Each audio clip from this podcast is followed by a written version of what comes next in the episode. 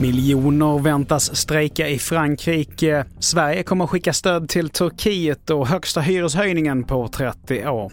Det här är TV4-nyheterna där vi börjar med att efter uppgifter igår om att Finland är redo att gå med i NATO utan Sverige så meddelade Finlands utrikesminister Pekka Haavisto på en pressträff tillsammans med utrikesminister Tobias Billström idag att målet fortfarande är att länderna ska ansluta till NATO tillsammans och det har inte förändrats. When we look to security in the Baltic Sea region, when we look to security in the Nordic countries, it's a huge advantage that both Finland and Sweden will be members of NATO. And that's also our goal. That goal hasn't changed. Och här hörde vi alltså Finlands utrikesminister Pekka Haavisto.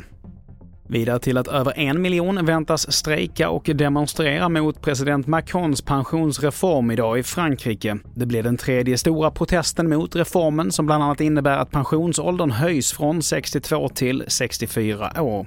Protesterna väntas ha stor påverkan på tunnelbana och tåg i Paris under dagen.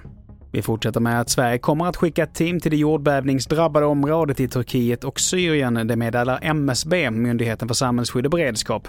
Insatsen handlar framför allt om att få se till att logistiken kring material och personal fungerar. Det som Sverige är bra på, det är ju att vi ser till att tillsammans med andra nordiska länderna att rätt saker kommer rätt, eh, rätt tid. För det som är den största risken nu, det är att man skickar fel saker och att man då sätter stopp i systemet. Och i inslaget här så hörde vi Nils Wernholt som är enhetschef för nationella insatser och civilskydd.